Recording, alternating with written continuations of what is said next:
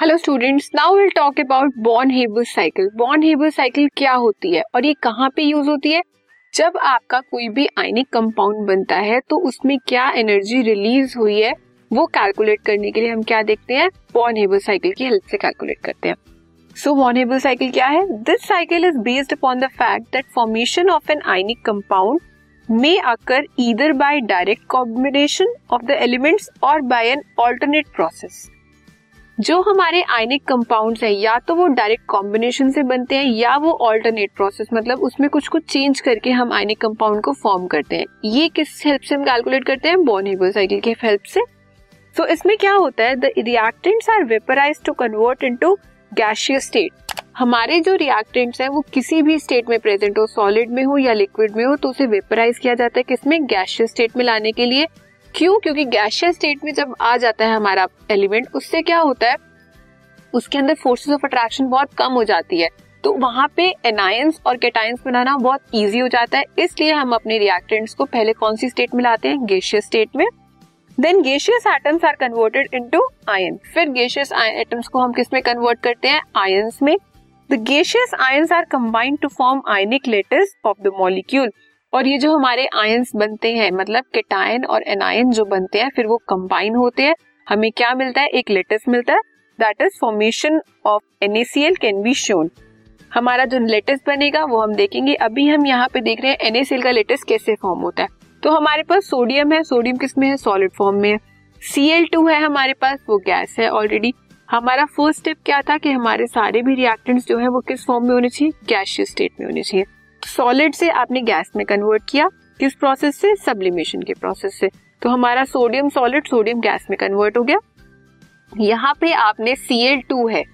To gas है वो diatomic है। दो एटम्स हैं आपने उसे डिसोसिएट किया सिंगल एटम में कन्वर्ट किया। वो ऑलरेडी गैस में थी।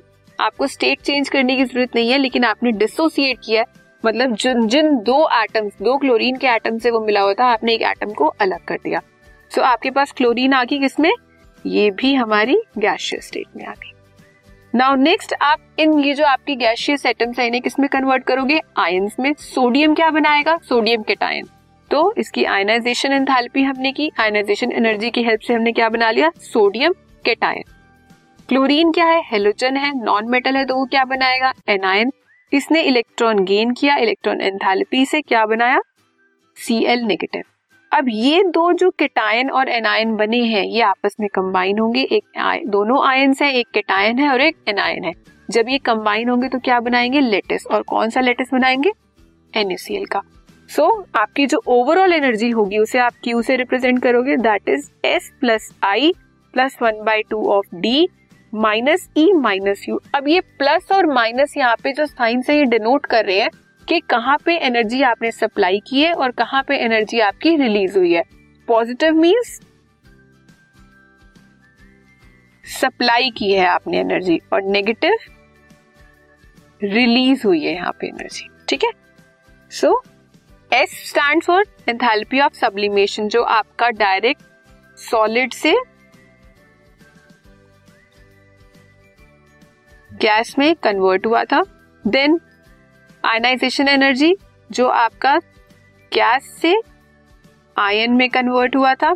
डिसोसिएशन, जो आपने गैस मॉलिक्यूल्स को सेपरेट किया था। D stand for that. E stand for electron affinity, जो हमने इलेक्ट्रॉन को ऐड कराया था क्लोरीन में। यू इज़ लेटेस्ट एनर्जी, जब हमारा सोडियम और क्लोराइड एटम, जब मिलके उन्होंने लेटेस्ट बनाया था, कौन सा? एनएसीएल का। So this is lattice energy. And Q is total enthalpy change कि इस पूरे प्रोसेस में हमारा क्या एंथैल्पी चेंज हुआ वो किससे रिप्रेजेंट होगा? क्यू से। तो ये था हमारा बॉर्नेबल साइकिल ठीक है?